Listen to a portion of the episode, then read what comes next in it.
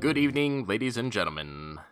My name is Lance Catamaran, joined by the effervescent Chet Cheddarfield. Chet, She left me. She she left me for the gardener. way to pull out of that nosedive, Chet. This is Southpaw Regional Wrestling, and we've got an exciting night of wrestling for you. We're gonna take it over to uh, the farm of Big Bart to hear what he has to say about the chickens. Yeah, I I got chickens. We eat chickens. Man, I fucking love Southpaw Regional Wrestling. One of the best things they've done in a long time. Can I tell you the this is how much I fucking love Southpaw Regional Wrestling. I, as a person, as far as my relationship to WWE, I feel complete. From this point on, it's just gonna be nice and I'll be excited for when good things happen, but like I no longer feel unfulfilled personally. Like this, This- feels like this the did it. biggest bone thrown at like just I know that it wasn't because of us, but like in a way it just feels like they're listening. And mm-hmm. they're like, we're never gonna do the crazy shit that you want to do on actual TV for various different reasons. For the good ideas because it conflicts with our politics, for the bad ideas because it's ridiculous. But we can do all that crazy shit in one place in Southpaw Regional Wrestling. and here it is for you. and I it was so absurd. And I loved every mean- second of it. what it what impressed me was like everyone that they got on it. yeah. Like it wasn't just the mid card guys like uh Breeze and Fandango. Like Yeah. John Cena. Exactly. The fact that Chris Cena was on it was like, yep, like this was actually something that they, you know, well, it's interesting because it's like they paid attention to it in that way. They let Cena and like Jericho and all that on it, but at the same Mm. time, like from all accounts, this was pretty much just like, you guys do what you want. Like, Yeah, like because, very uh, improvised and very just kind of like loose. Luke Gallows pulls that that character he does that character. Oh my god! on other things. Uh, it's Sex Ferguson instead of Tex Ferguson. But yeah, on Oh, the okay. um, if you ever watch the second uh Wrestling Road Diaries from Colt Cabana, Mhm. it's uh Colt, uh Gallows, and um Domino, uh Cliff Compton, and the three of them are traveling down the road and stuff, and Gallows will just randomly break into this character, Sex Ferguson, who's just supposed to be like the '80s wrestler guy. So it's just like, hmm. yeah, we're gonna send you down to Texas, and you'll you'll be a heel there for a while. Really build yourself up, right? And then then we're gonna send you up to Stu, and Stu's gonna stretch you, and like he'll go on for like a long time. And so when I saw him come out and they're like Tex Ferguson, I was like, holy shit, they're just letting him be him. Like, Yeah, like it's. it's I mean, we we I'm gonna want to get into a lot of the different guys, but like I think of out of anybody, both Luke Gallows and Karl Anderson looked fucking amazing in this. Chad Dude. too bad. Tex Ferguson and Chad Too Bad. That was so fucking good, dude. Like that that was ten times more entertaining than the shit they do on Raw. It's like they should just become Tex Ferguson and Chad Too Bad. Don't you think? they just argue about how much money they could spend. Exactly. Like just yeah, fuck it. Like next week on Raw, just like fuck it, just be like, we're we're Tex Ferguson and Chad Too Bad now. Deal with it. I don't care if it breaks kayfabe really, really bad. I got these blue tights. He's jealous of that. I And you're jealous of blue- that. and then Tex Tex Ferguson, Ferguson- Well, I got I got myself a green jacket, and you can't afford it. he's like, when Tex Ferguson's like, hey, and I know you sent Greg Valentine to put me in an armbar for two and a half hours. Now my arm is dead and useless, and I know you somehow scrounged up the money to pay off Bad Luck Bart to do in my other good eye. like, oh my god, oh my god, and then the fucking like he just starts doing all the shit like, guys, I can hear Chad in my ear. Yeah. We're not gonna be able to compete with Vince with production values like this. like, oh my god, this like I think this showed if nothing else, these guys are fucking hilarious. And then Oh, yeah. past that, like so many of these guys are clearly being overscripted. yeah. Like even even, fucking Rusev, Fandango, Lana? Breeze, Lana, yeah, like all of them. Even- Fandango was fantastic. oh my god, the just the depressed like drinking guy. Oh and it, dude, I, I love so much that then on fucking SmackDown we actually had the Lance Catamaran and Chet Chetterson or Chet Chetterfield match. And Yeah, then fucking JBL mentioned it. He said Chet Chetterfield. yeah. Like that blew my fucking mind. Like I, I really hope that I mean I know Well, would go against the continuity of Southpaw. Maybe. I guess they could just say they found more lost footage, but I would love Yeah. for them to make more. Lethal leap year, and it's not even a leap year. it's not even a fucking leap year. We have spent weeks building up to this. This is not even a fucking leap. Oh my god, dude. Cena was fucking hilarious in that too. Like his whole like just obsessed about like he was like, God damn it. I was a lead anchor in Utica for six whole weeks, thirty six days. I remember that Bush time. League. I remember that time I paid people to to, to uh, was it to mock me? Yeah. mock me? Oh my gosh. Ah, like it it was so fucking good. Like And you know what the other great part about it? It was Hmm. easy to watch. It was just like four seven to eight minute YouTube videos. Yeah. And you know what? And- like it's I don't I don't know why they couldn't if they don't want to. Like this would be a great idea of just something else for them to produce. As far as like especially like filtering out different ideas from their creative. Like cuz I know that you, they like to do weird goofy shit sometimes. And sometimes the weird goofy shit is just too weird and goofy, but it's like, "Hey, you know what? Now you have the place to put it. Put it in Southpaw." You know, like it could be like a weekly show or something they do, and it could still just be like the same length, like, you know, five to ten minutes or something like that. And, you know, you do all the crazy goofy shit you want. You can, you know, obviously add in more of the roster. So then you've just got like all these different characters. Like, it'd be awesome. And it's the perfect thing because it's it's just talking. There's Mhm. no wrestling. It's literally just putting guys out there on the mic and letting them do their thing. Exactly. And I was thinking in particular, you know who would fit perfectly coming back to WWE in the Southpaw Regional Wrestling universe? Uh, I'm not sure. The Hardys. Oh my god. That is the perfect place to stick those guys.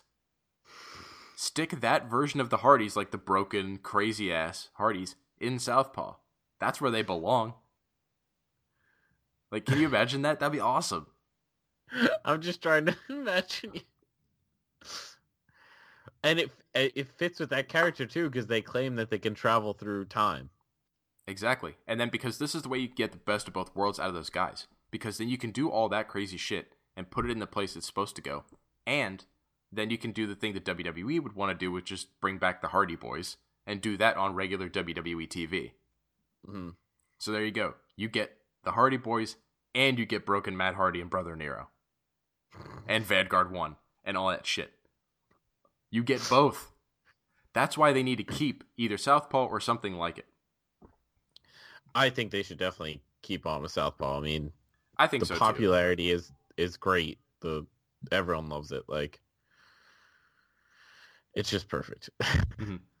See, I wonder if like if they wanted to bother uh, paying attention to the continuity, would then everything else have to be a prequel, or would like Southpaw have to have then get like resurrected at some point? Like they postponed Lethal Leap Year like enough years until it was finally a leap year, and then they're picking Yeah. up from there. Yeah, like the promotion was dead or, for like like- three years or something.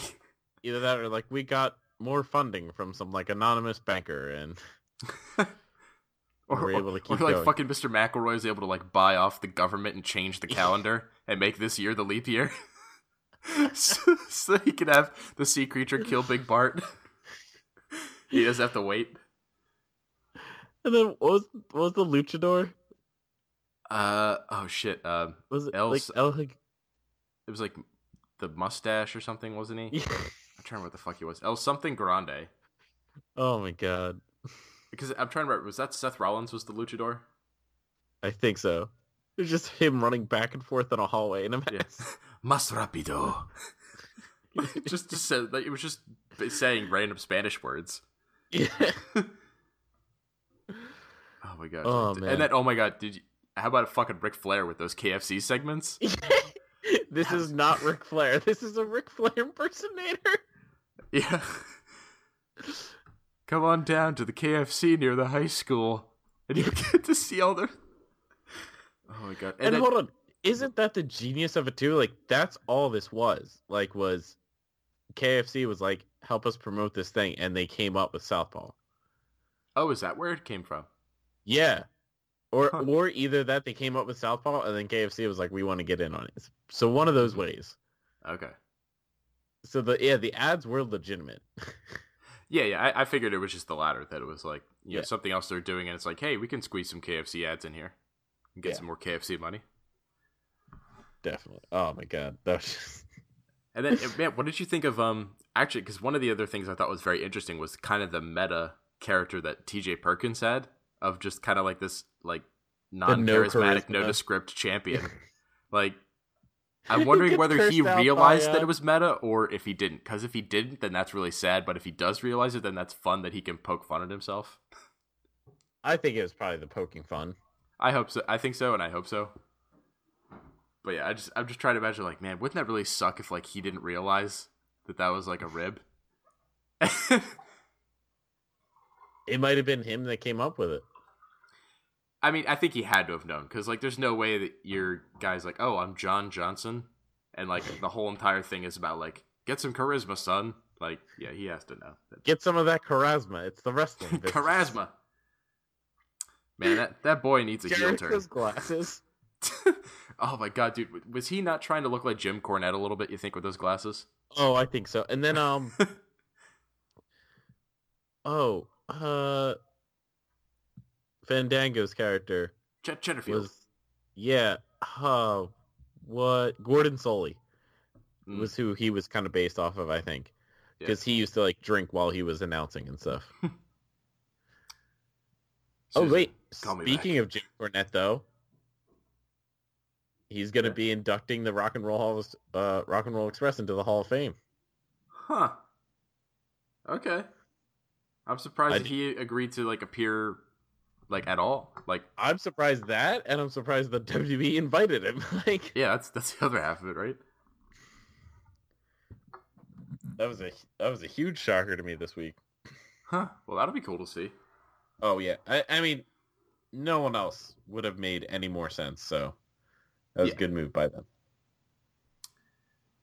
Yeah. Although uh to to to to bring it back to a move that really made no sense to me. Um why did they have Foley appear in the beginning of Raw this week? Like wouldn't it make all the sense in the world if like you've been attacked by your employer, you don't come back to work next week? And if you've attacked them back, like you just don't come back to work next week, right? Like that's it. that was a theme of of this, wasn't it? Because SmackDown had AJ just appear right away at the beginning. Yeah. Although at least with that one, that made sense because Shane was like, you know, we're still gonna have the match and whatnot. So at least there was a reason for that one, even though it was still kind of weird. Yeah, I, I just would have liked more build up to it. Yeah, like if he had been out for a week or two, or if at least he had been out this week, and then Shane could have done the promo, and then they could have, you know, gotten physical this coming week Mm-hmm. as like the go home show. Yeah, that would have made more sense. Oh well, it's not a big deal. But uh, yeah, I thought it was just kind of weird that they bothered to bring Foley out here, especially because like the the him leaving moment. Like I liked his whole interaction with Sami, so I was kind of okay with because I thought that was good for Sami. Mm-hmm. But like as far as the moment for Foley leaving, I thought it would have been a lot just better moment if it had been last week. What do you think? Yeah.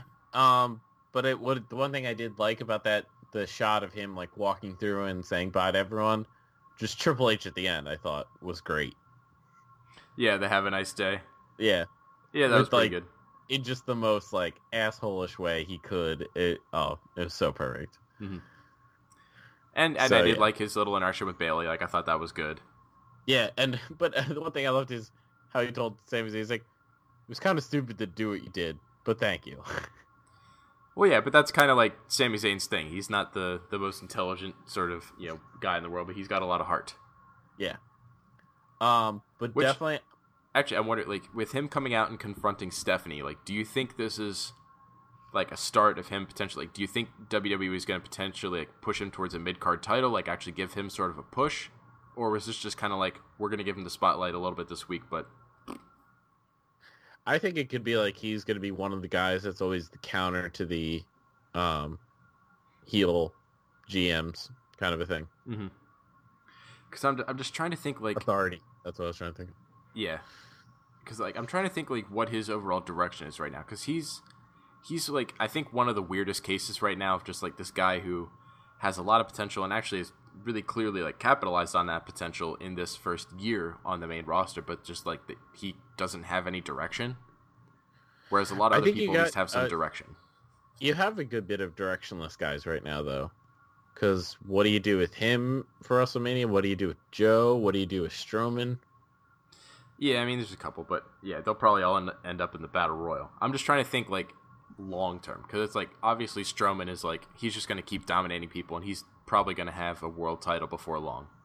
hmm Um, and then Joe obviously is going to be aff- affiliated with like Triple H and that you know uh, stable, so he's got stuff to do. But like Sami Zayn, it's like they need to latch him onto something, and I honestly think it'd be a lot really good for him to come over to SmackDown after the draft and get the Intercontinental title. Like I think that would be the spot for him Yeah.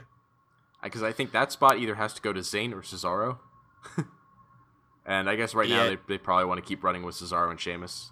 So, you know, Yeah, especially they they had that nice moment with uh, Foley too. So Yes, and that at, at least uh, structurally, I liked what that segment did because it set up the rest of the episode. Because like you know, all those people who had a segment with Foley had a match. Mhm.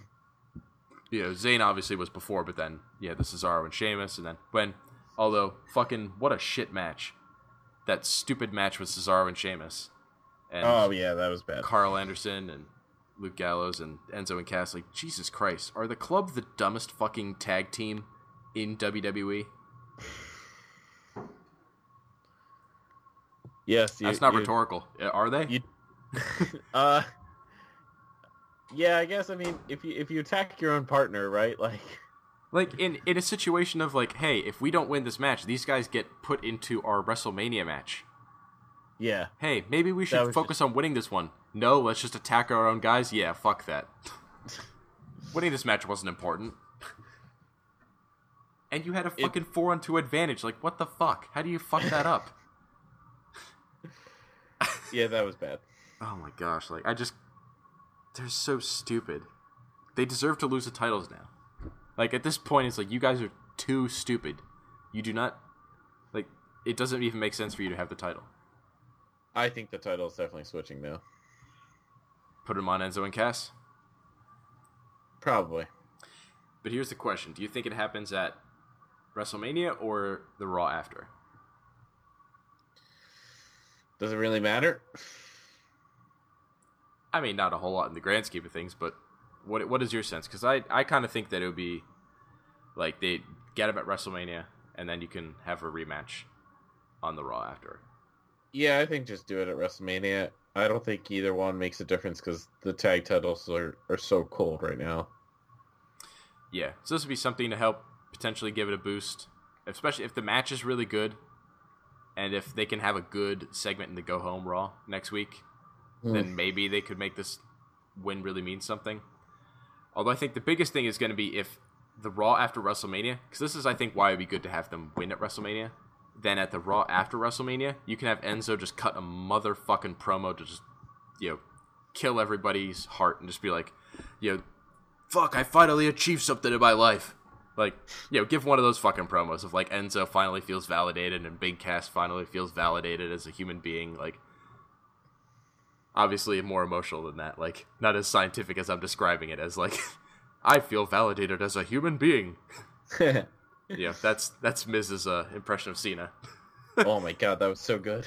Thank you, people. I feel validated. we do this because it makes us look better on TV. tisk tisk, Nikki. Do not ask me to advance your career on camera. Bad Nikki. Oh my gosh. Um, what the fuck was I talking about before we went into that?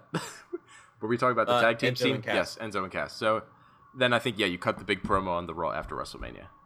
Yeah. The you know the boyhood dream promo or whatever.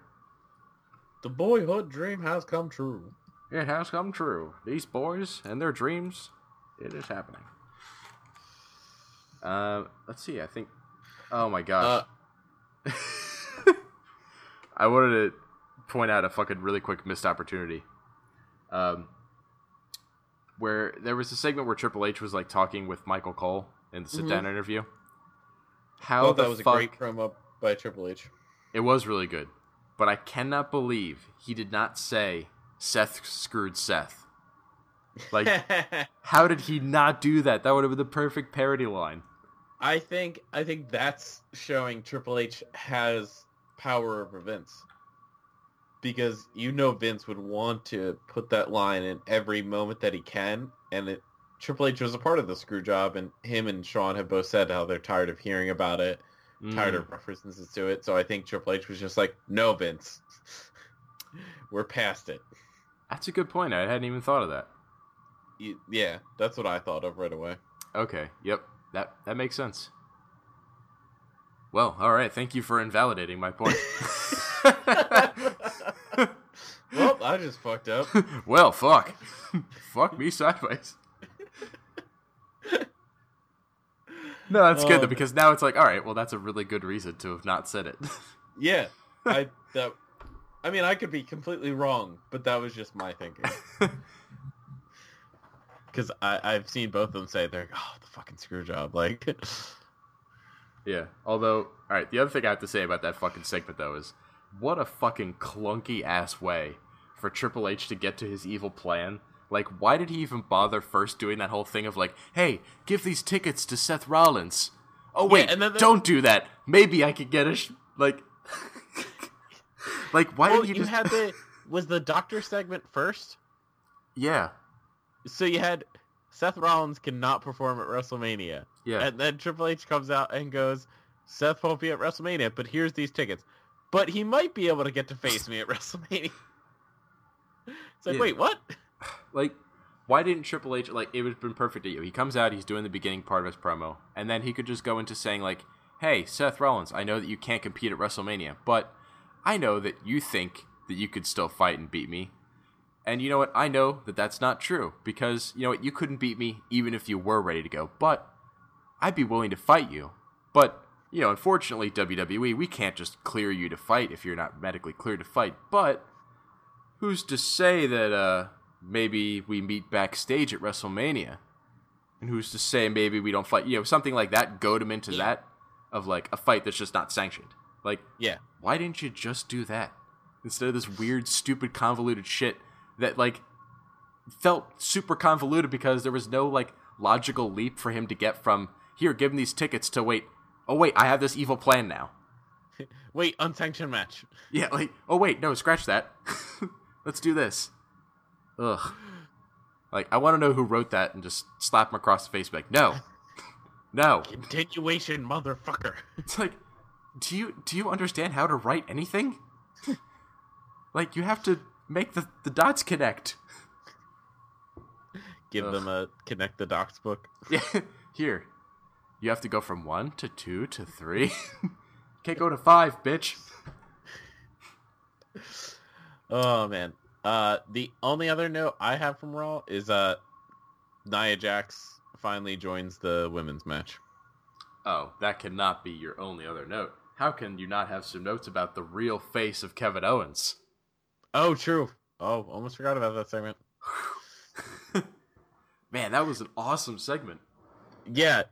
Uh, this was great with Jericho pulling out the picture of Kevin Owens, uh, doing his pose with a Jericho T-shirt on and a Jericho poster on his wall.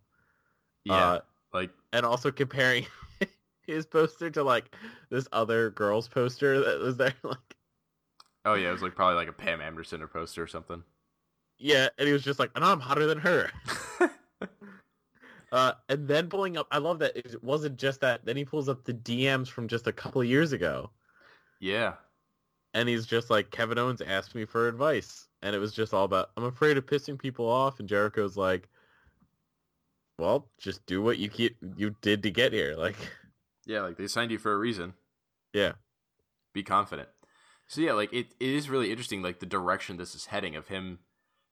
Yeah, obviously there is kind of that anger of like you betrayed me, but then there's this, you know, the mind games and the psychological part of playing Kevin Owens as you're just the fan, like you're just that kid still. Yeah, and getting into the head of like, I'm way above your level. Like you may Right. think you're at the top now, but I'm way above you. Mhm. So, Exactly. And you know, and I like that he even like you know laid into like specifically how he feels like it's gonna play out in the match. That it's like, you know, you're gonna be out there, you're gonna feeling confident, you think you're hot shit, but then right when you hear the break the walls down like you're gonna become that sixteen year old kid Yeah. fighting his idol and you're gonna be just like losing it like you're not gonna be able to be here, you're not gonna be able to concentrate, and I'm gonna beat you. Yeah, you're gonna be just one of the fans. Right. And and another way too, like I really like that this is it's almost kind of like a weird continuation spiritual successor to HBK versus Y2J at WrestleMania. Yeah, very true. You know, it's kind of this like, you know, the idol and the fan and the young guy is the heel and he's trying to take out his older idol. Like hmm it's very like I view this as the spiritual successor to that match. I'm upset. I didn't even think of that. But that's very true. Well, there we Yeah, go. we uh, fill in our weaknesses. You know, I, Yeah. I thought of that. You think of the whole Triple H thing, why he didn't say Seth screwed Seth. Together, we're one whole person. Yep. we're one whole wrestling person. Yeah, that it's it's basically a mirror image. It's funny. Cuz now Jericho's on the face side of it whereas then he was the heel side. Right.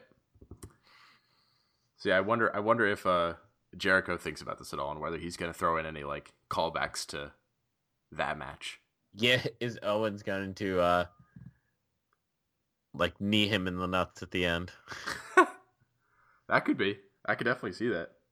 Yeah. They hug and then boom. Although honestly, at the end of it, I just rather than any sort of hug, I just want Kevin Owens to fucking destroy Chris, like just power bomb him a bunch of times, like through the, like maybe through the table, onto the apron, something. I want it to be vicious. I want this to be just like an absolutely dominant fucking heel victory. hmm Uh, did you Uh, have anything else? Actually, I did. Okay, Almost forgot. What'd you think of how the New Day handled the scandal that was in the news this week? Oh man, well, I, I,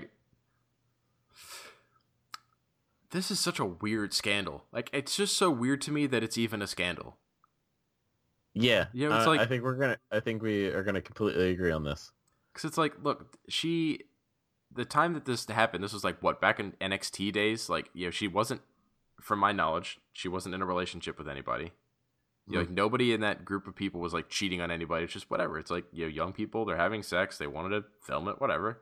And you know, it's unfortunate that whoever fucking took it or leaked it, whatever that they did. But like, I don't know why anybody would look at Paige negatively for this. Like that, the fact that she has faced any sort of like hate or anything for this, it just is mind-boggling to me. Yeah, and I, I, I love the attacks that they're like, well, if Paige gets in trouble, then like so, so should Xavier Woods or something like. Basically, how they worded it was just like the woman should get in trouble first rather than the guy, and I was just like, no, like they sh- neither of them should get in trouble first of all. Yeah. like with the company. The only thing, and I, I, I heard uh, there was like a rumor that there was a meeting at Raw where they said, just like the Seth Rollins um, nude leaks, Mhm. um, they're just gonna let this blow over, and that the only the only way they'll act on it is if like a sponsor like gets really upset or something like that. Right? Yeah, of course. If something like that happened, but Yeah, it's like honestly, it's like why the fuck would anybody want to punish any of these people? Like the only Yeah. reason that like if one of them was the one who leaked it, like if they intentionally like put it online, then it's like yeah, punish them for that stupid shit because it's like Yeah. now you're putting out nude photos of yourself for like kids to potentially stumble on when they're googling your name because they're your fans. Like that would be something to get in trouble for. But like obviously they aren't the ones who leaked it. I assume. you Yeah. know, so then it's like why the fuck would they get in trouble? It's just dumb. Uh, But I thought the New Day handled it really well. yeah, you thought they did well with it. Yeah. Just a real quick. Do you have anything to say? And then just cut right into WrestleMania promo.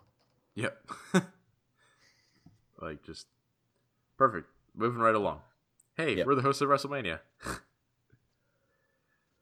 uh, yeah, I, I think my only last thing from uh, Raw this week was that I, I think one of the really important things that they need to do probably this year for the brand extension, as far as like uh, drafting, I think it'd be a really good idea for them to separate Reigns and Strowman because like that's clearly a match that they're to go back to as like one of their big money matches like for years and years to come. So we need to make sure they don't we don't get burned out on it. And if they're together this next year on Raw, you you know they're to fight a lot. Like you know they're going to feud or something. hmm So I think they need to get separated for this next year to make sure that when they eventually do come back and fight again, because like they've already fought twice, and they're kind of feuding right now. So like, you know, uh, I can just imagine that when they're warming Reigns up to fight Lesnar, I'm assuming by like SummerSlam, Strowman's probably going to be that guy that they use again, and it's like, man, they're going to burn us out on that match again. So I think they need to separate those two to make sure we don't get burned out on that match. Yeah, and uh, there's rumors that Reigns is going to SmackDown after WrestleMania for the draft. Hmm. So Okay. WWE heard you in the future and is acting on. All right, good job, good job, guys. Thinking ahead, maybe. Although I guess we'll see. But then you know what? That makes me sad because then it's like, well, all right. I guess Bray Wyatt's title reign is gonna be uh as long as until Reigns fights him. so then Reigns will just be the world champion on SmackDown. But you know what? Fuck. With how much better SmackDown is and the writing team and stuff, maybe they'll figure out how to use Reigns. Do you think Maybe. maybe there's hope? Oh my gosh, maybe there's hope. Maybe they just need to put him with good writers. And then they can figure it out. Joe, is it possible? It is possible because SmackDown is the better brand. Yeah, like shit. And this year, SmackDown made like all sorts of fucking people interesting. They made Cena interesting. They made AJ Styles interesting. Bray Wyatt, Randy Orton, Luke Harper, Dean Ambrose. Like even to limited extents and times, like Dolph Ziggler, up the Miz. Like they made a lot of fucking people look good this year. Mm-hmm. I think. So, shit, maybe they'll figure it out. Speaking of SmackDown, though, uh, what did you think of American Alpha and uh, the Usos this week? Very surprising title switch. yeah, it, it Uh, felt really surprising at first, but I was starting to think about it, and I think it makes a lot of sense. Uh, care to elaborate? Yeah, so I was thinking. All right, so the way that their their feud, as, as like you you have to look at it from long term, has been set up was that one of the first things they did was they injured Chad Gable. Right.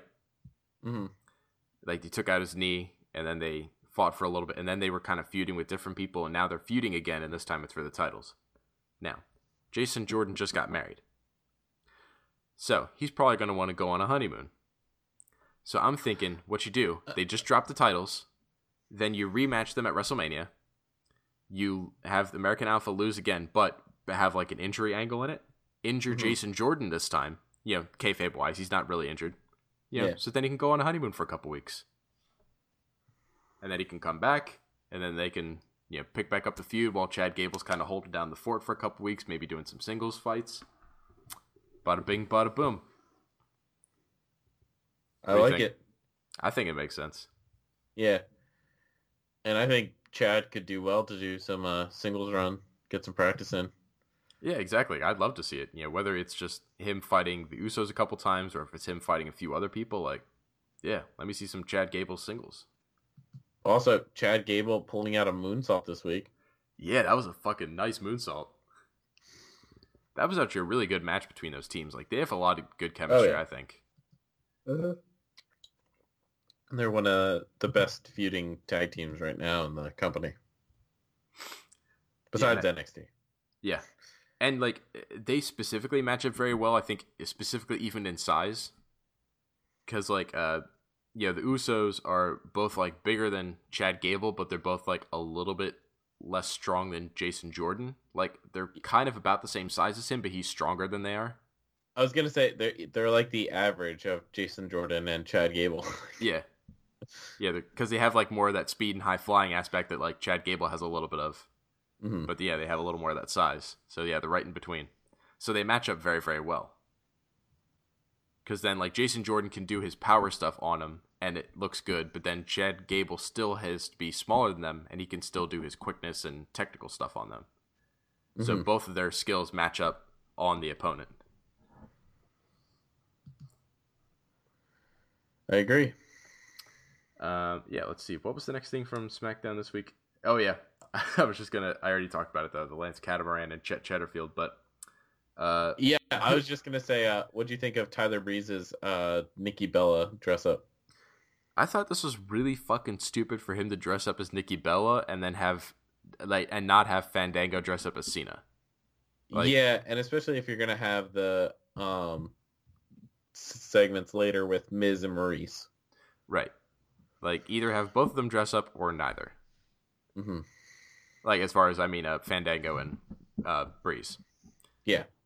But yeah, that was just and then oh my gosh, holy shit! With like the spot for the finish of that match, like how much are they telegraphing that that's going to be the end of the Miz and Maryse match? Because like that's the second time they've done that spot now. Of like they both hit the AA or the rack attack, whatever, and then they both go into the STF. Mm-hmm. Like I I think it's yeah. It's that's how it's gonna the- end. Yeah. They're they're planning it in the audience's minds now. and like oh, what an overly like uh sports entertainery sort of end to a wrestling match like can you orchestrate a more ridiculous choreographed end No. for this couples match like oh my gosh this is gonna be just like nauseatingly bad but like the build has been so fucking fun like miz and maryse i think were on point yet again this fucking week with their impressions Oh yeah. what did you think of those those were fucking hilarious They had me laughing out loud. Like, that's how good they were. especially fucking like all the john cena house rules Yeah, the house rules and just like saying out loud like uh like we do this so that we seem more personable to people. Like Yeah, we, we have our foods made by servants, but we don't show them on camera because it makes us unrelatable. oh my god! And then it's like you know, and here's our our TV bedroom, but I actually sleep down the hall, Oh. and she sleeps like in the garage or something. oh my gosh, This shit is oh, and- hilarious. oh, and I love how he kept bringing out rings or like mentioning the ring. Yeah, yeah, just all the different fucking puns for it in the. Oh, gotta- let's tie the knot. This is why I need Velcro shoes.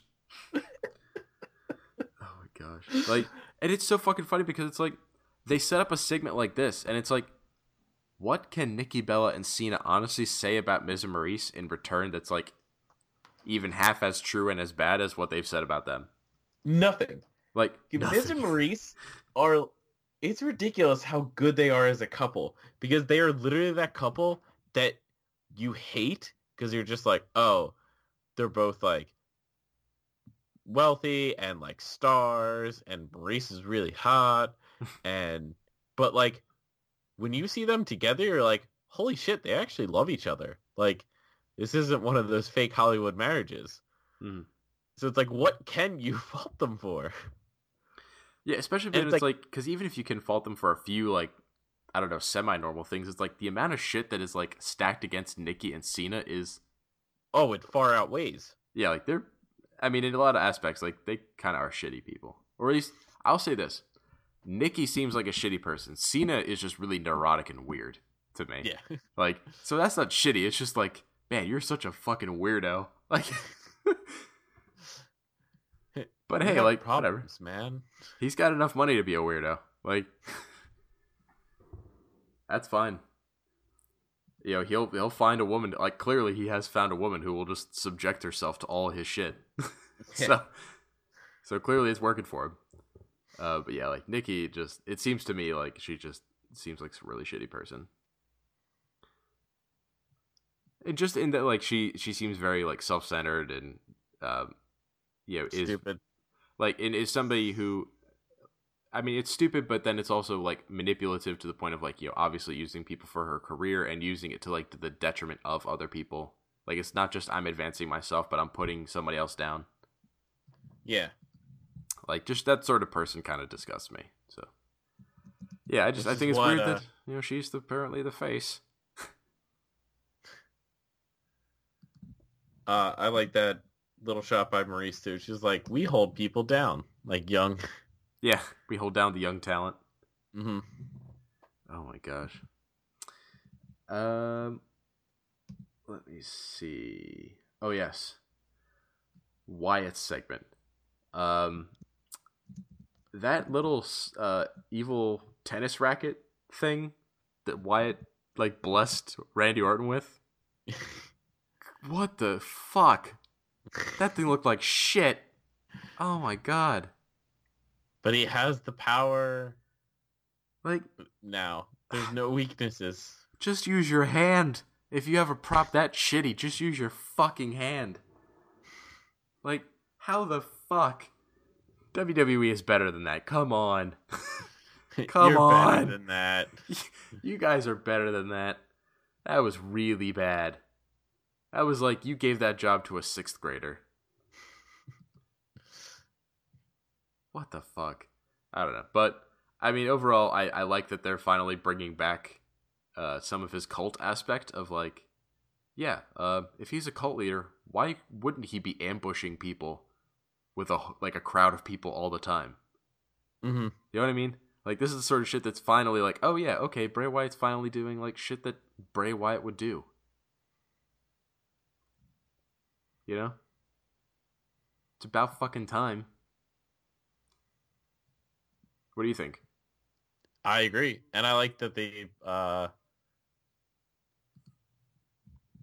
uh made like had those extras there too. So it's like, yes, he is a cult leader because he does control a lot more people than what you usually see. Mm-hmm. And it's it's actually um, it actually might work better at least for a little while. You know, who knows what their deal is with uh, Eric Rowan when he comes back. I don't know if he's gonna be back with Wyatt or if he's gonna maybe hook up with Luke Harper. But um, yeah, like for a while, it might be nice to just kind of have him do the extras instead of having a regular individual follower Mm-hmm. yeah, might work pretty well. But uh, having mentioned Luke Harper, what do you think of his weird little promo that he did? Uh, I liked it. I thought that it gave him a good shot in the arm after they've kind of like kind of I felt like forgotten about him. What did you like about it? I think it gives him a new direction. Like just to chase uh, Bray Wyatt? Yeah, and I think it, it's separated from the, the Bray Wyatt, like the Wyatt family character that he had before. I suppose, but then like, what in your opinion is his character now? Because I'm trying to figure it out from this, and I don't really quite know. I, Because like clearly they're trying to put him in a new direction, but I'm just trying to like, are they have like the the new shirt on? He has like his hair tied back now. He's like talking a lot longer and more eloquently, but like he still kind of stares at light bulbs and is talking about vanquishing evil, and it's like, what? Who the fuck is this guy now? I mean, they could go with that, like, um, the people that are in a cult for a while, like when they first get back into society, they have those that weird transition, right? Yeah, So they could do that. I suppose. I just, I guess I kind of like I don't want him to tie his hair back. That just seems like that's not a good look for him because I feel like he still needs to be kind of a wild man. And Mhm. you know, maybe if it's just that like okay, I've broken away from Harper or uh, I've broken away from Wyatt, but like you know, I'm still kind of who I am, which is kind of like a crazy weird guy. But yeah, maybe even if you want to eventually get to whatever the fuck they're trying to do now, like maybe make that gra- process more gradual. It just it seems like a lot all of a sudden for me, Yeah. and it seems to like I don't know where it's coming from, and I don't know where it's going, and I just I don't feel good about it yet. So I'm just worried about it because I feel like if they fuck this up, they could really damage Harper because he's Mhm. one of those guys that it's like he really has like a weird look. So like if he's got a shot right now, he might not get another shot. As far as like being pretty over with the crowd. Yeah. So it's like you need to do it right now. Otherwise it's gonna uh, probably taper off, I would assume. Just because like they have so many fucking talented guys now that it's like if you kind of miss the boat, then at least for a little while, like you're probably not gonna get another shot at the boat. Yeah, but I think he can make the best of this. Totally. I mean, I'm not. I'm not like thinking that he's over yet, but I'm just. I'm just worried that they're gonna fucking like take this because I feel like they don't need to change him that much. It's just Mhm. that he's not affiliated with Wyatt now, and it's just you do some little tweaks, and I feel like they're trying to do a lot of tweaks, and it's like, what the fuck are you guys doing? He was pretty fine as he was. You didn't need to do a lot. like, because I don't really think you need to change it all. Do you? Uh, I think he needed to break away a little bit from the Wyatt family characteristics, Mm-hmm. but otherwise, yeah, I think he was fine. Yeah, I guess. Although, now I'm trying to think about it a little bit more now, and I think he could have maybe kept a little bit more like that, the backwoodsy and like the bayou sort of feel, because Wyatt is starting to transition like a little bit more and more into like that satanic cultish feel. So, So he, he could, could- do he could still do the swamp thing and Yeah, so he could still be like that swamp weird backwoods guy, and then like Wyatt could be like the Satanist. Mhm. So then it's like different, but like kind of yeah. Obviously, they came from similar roots, and anybody who knows the story would know their affiliation, kind of like the Undertaker and Kane. Because I still think that's kind of like what they should try to emulate a Mhm. lot with like these two guys. It's like you know why it's like that the A guy in that like dark weird heel, but then Luke Harper is like the secondary one. Yeah. you can kind of plug into a lot of different places. Like I think that that image makes a lot of sense to me for Mhm. these guys. Um, It's a- do you have anything else from SmackDown? no, that was it for SmackDown for me. Um, let's see. I guess I have one question for you. I just thought of now. Um, Yeah. Do you think that they gave uh, Shane McMahon too much of an, a one up on AJ Styles this week? No, because Shane uh, AJ killed him last week, so I think he needed to. Yeah. Like, do you think that uh, just given the fact that like, because last time like AJ's attack on him was like a total surprise, and this time like Shane, it wasn't that much of like a surprise. So it, like he got the upper hand more legitimately. Do Do you think that it was too fair? Like, do you think it made AJ look bad, or do you think he's fine? No, I think AJ's fine, Okay. especially with how bad Shane throws a working punch. That's true. Like as far as like a guy who's like about fifty and is like supposed to be just a like a, a corporate guy, like he does throw a pretty good looking punch. I gotta say. Like you, you just wouldn't think it, right? Yeah, Especially because he hasn't been doing it's not like he's been wrestling this entire time. true. He has been away for a long time. You know, like he had the the part of that match at Survivor Series, and then he had the match at WrestleMania, but then before that he wasn't wrestling for like you know, at least five or so what, seven almost a decade? Or was it more than a decade? Before the WrestleMania match last year, Yeah. it was like seven years. Okay. Yeah, so almost a decade. Um okay, yeah. So if that's it for SmackDown, then over to 205 Live. Oh man, I barely got through the show. Really? I really liked this episode of 205. Oh my god. I like I thought I thought that was a really good win for uh, Tony Nese over TJ Perkins. Like I thought he looked good. Like it was actually a pretty fucking good match too. Yeah. I so that that was a slight high point for me, but just like the stuff with Akira Tozawa and Brian Kendrick is getting absolutely boring to me. Yeah, it's gone on a little too long. Like Tozawa Like, needs to get him. The lessons and stuff, and then I feel like Akira just like the whole passport thing was so dumb. I thought the passport one was kind of clever. It just it's just it's just gone on too long at this point. Yeah. Like especially if it had been uh, like if they put up a situation of like, oh well, we were supposed to have our match tonight, but guess what? Kira Tozawa couldn't make it because I stole his passport. like that would have been kind of good, but yeah, it's it's just gone on a little bit too long at this point. Like Tozawa needs to need to have gotten his hands on him.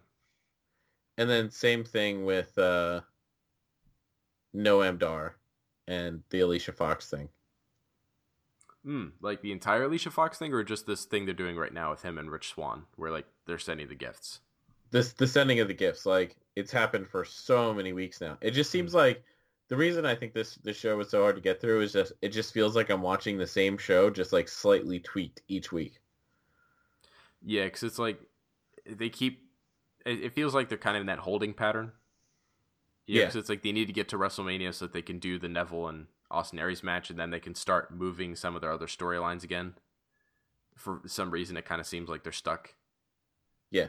And then same thing with Actually, whereas yeah, like honestly, they should be finishing up some of their other storylines now, like their Yeah, B and and- C storylines that they can after WrestleMania be like, all right, we're fresh, we can put new storylines together. Yeah, because after Neville and Aries, who would you say is next in line? Well, that's that's kind of why I think Nese got this win. I think Nese is being You think he's to be- starting to? Okay. I think he's going to be groomed into potentially like the one of the next challengers for because I think Aries is going to take the title from Neville, uh, and then I think Nese is going to be one of the guys that challenges uh, so now you Aries. need the heel. you know, Yeah. maybe they're going to try and build up Gulak at this point because they're starting to give him a direction. So maybe Gulak will be built up, um, or you could turn T.J. Perkins heel. Um, the other thing I've been thinking though is like clearly they're building Tozawa towards something, but I think he could be like he could maybe feud with Neville after um, Aries.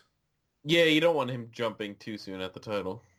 Yeah, so I think actually that could be actually fuck. I would love to see that after uh, Mhm. he takes out Kendrick, then put together Tozawa and Neville maybe after Neville is finished with uh, Aries for the time being. Yeah. That'd be killer. I'd like to see that. But yeah, you know, it's like they got a lot of talented guys in that division. They just they're starting to kind of, I think, get some of their footing at least a little bit. Like because I think Neville was the first guy that they really knew what they were doing as far as what he's supposed to be as the champion. Mm-hmm. Because before I would TJ Perkins was like, all right, well he's the guy who won the tournament, so I guess he has to be the champion. And then it was like, well, shit, I guess we, well, I, it was weird because with Brian Kendrick, then they needed to put him on almost because like the story they were building was like, fuck, if he doesn't win, like, he's like a dead man apparently. Mm-hmm. So then he had to win it, and then they started the 205 live thing. So then it was like, well, fuck, we need a big moment. Give the title to Rich Swann. And then it was like, well, finally we found Neville. He's ready to go. So it was, all right, put it on Neville. So it's just like it's just been unfortunate they've had to hot potato it a lot, but um, I like what they're like. I'm excited for Neville and Aries. Like from an in ring standpoint, that might be the match I'm looking forward to most at WrestleMania. Is uh Neville and Aries? What do you think? Yeah. Uh, I think that could be a real sleeper match. I think it could end up being maybe the match of the night, but Hmm. most likely just solid, solid match. Yeah, like I'm I'm fucking excited, man. Especially if like if he's gonna pull out you know some of the crazy shit. Like if he just there was like that um German released superplex that he did to Mustafa Ali Mm-hmm. this week, which I thought that was a pretty good match overall too. Not as good as um uh the one with oh Jesus Christ TJ and Nese, but um like I thought it was a decent showing for Mustafa Ali. Like you know he got to look competitive even though he lost, but then Neville just like being brutal as fuck and like dragging him on the ground outside in front of Aries and be like, "This is you. Like this is gonna be you." Like I thought that was perfect. That was a good moment. Yeah. Like I think that's a moment they if they do it right, that would be a really good moment for the video package. You know, just like him dragging Mustafa Ali's body. Like that's a that's a good brutal image. Like they don't do that a lot. No, they don't. Of just like dragging a guy like a corpse behind you. Like fuck. That's savage. Like can you imagine like if like if, if some guy like if me and you say me and you were gonna fight like next week. And then Mhm. this week I'm fighting some guy and I beat him to a fucking pulp and I just like drag him on the ground in front of you and I'm like, yeah, this is gonna be you next week, bud. That's intimidating as fuck. It is. So I don't know. I like it.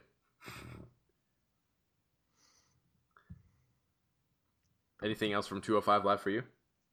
Nothing for me. All right, let's finish out with some NXT then. I loved this show.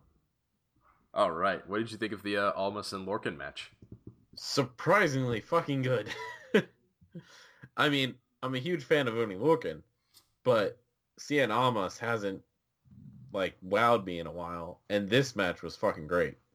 Mm-hmm. I fucking love that spot, especially he was doing in the beginning where he would do the roll into the laying down. Yeah, Like, I fucking love that. There, there. I I, love, love- a lot of his little heel mannerisms. and I love Almas's like look now. He's definitely getting better with the. He doesn't look ridiculous as much. Yeah, like he's he's really starting to kind of figure out his look and his feel as far as a heel, hmm and it's definitely an improvement over just like, hey, I'm a babyface, cheer me, I guess. Yeah. And now it seems like he's finally like, okay, I'm gonna give you a reason to hate me. Yeah. and also, as far as Uh, giving a reason to hate, like I love that Asuka's heel turn is really slow, and it yeah, makes that's tons of that's sense. my next note. It was I think Asuka like was really like, hey guys, I'm turning heel, like, and it made it really official this week. hmm Because beat the crap out of a girl, um, then just cut the the promo in Japanese. It was, it was pretty heelish. Yeah, and I love that uh, the way that she like you know, did that whole like uh, beat the girl up, go to pin her, and then like break herself out of the pin like on purpose. Like Yeah. I'm not done with you yet, and that she did it not just in a way that was like disrespectful to her opponent, but she was like rubbing it in the crowd's face of Mhm. like fuck you, like I don't care what you guys think, I don't care if you want me to win or what to do in this match. Like I decide when this match ends. And look what I can do. Like, Yep. I love it. And and it's too like it, it has been kind of slow because like she's done a little bit of that sort of stuff before. There's been a little bit of that more like arrogance over time. Like she didn't shake Mickie James's hand afterwards and like always talking about how she was better. And then uh like the other week, that like very Ric Flair esque promo. Like it's been good. I love it. That's just the you know, she came in, she's like, I want to fight because I'm really awesome and I'm the best. And over time she's like, Man, like I am the best. Nobody's on my fucking level. It's just like this natural arrogance yeah, that like makes sense to the point. It's like, yeah, like why wouldn't she be this arrogant at this point? Like, how could you not be? With how much she's just dominated. Yeah, and it works to go against Ember Moon's babyface character right now. Mm-hmm. So yeah, I'm I'm fucking excited for that match too. That's definitely on my top list for that NXT show. Mm-hmm. Uh, I also thought DIY and Revival cut great promos. Mm-hmm. Yeah, I thought that was a really fun sort of exercise to like. It, it felt very um. It felt a lot less scripted to me. Yeah, Like it almost felt kind of just like an, an improv exercise. Of guys would be like, "All right, like tell us why you think your tag team could beat the Authors of Pain." Mm-hmm. They'd be like, "All right, this is our you know in character promo."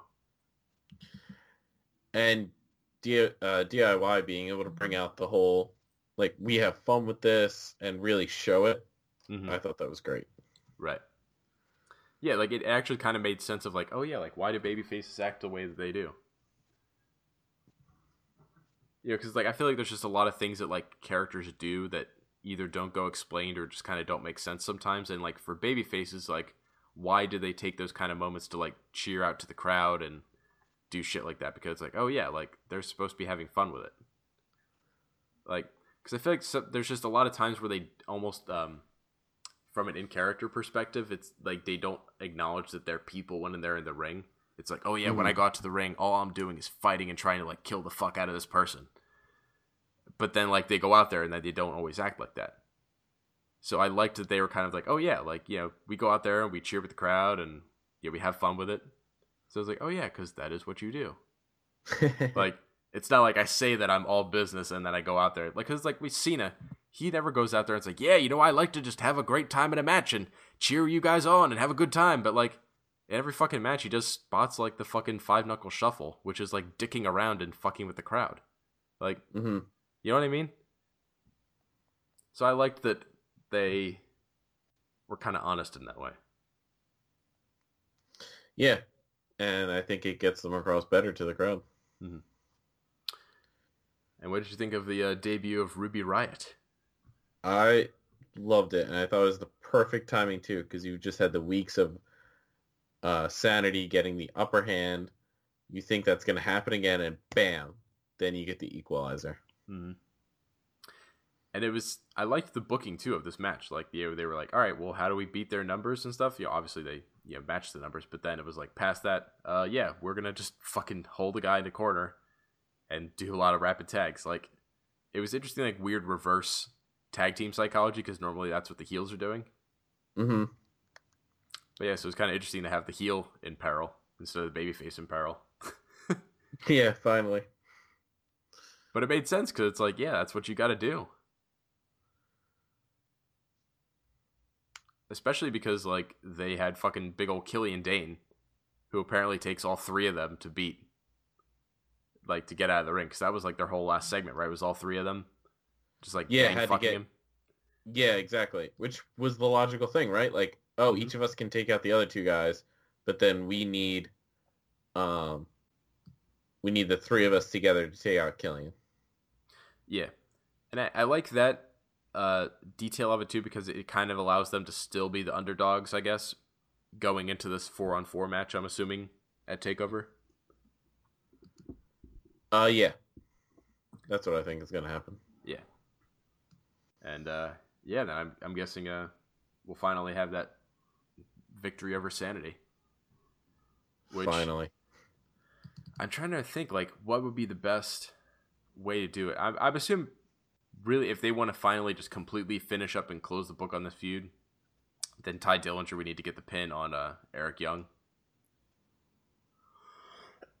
but I could also see Ruby Riott getting the pin on Nikki Cross, as far as like a debut thing. yeah, I could see any of the any of the faces pin, pinning any of the heels. Really, I suppose. I don't know. I guess in my mind, it's like that's the moment that we want to see, though, right? If we want to see Tye Dillinger pin Eric Young, like that's the yeah, specific moment we want to see. yeah, definitely. Although, actually, you know what? I'm I'm still gonna say that overall I'm satisfied and that I'm complete as a person, but on that other little tiny piece of me that still has one thing that I'm not gonna feel totally satisfied with WWE until I see someday. I need to see Cody Rhodes become the WWE champion. I don't think that WWE's story is complete until that happens.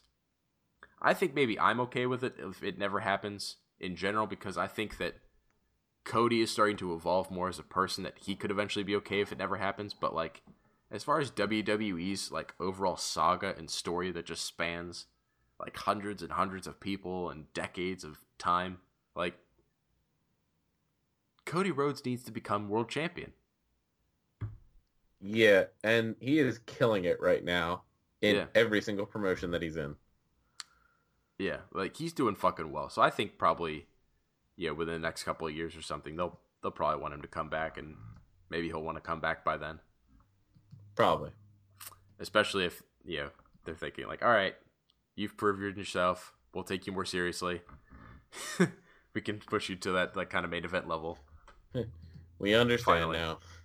We understand that we were wasting your potential now. We screwed up.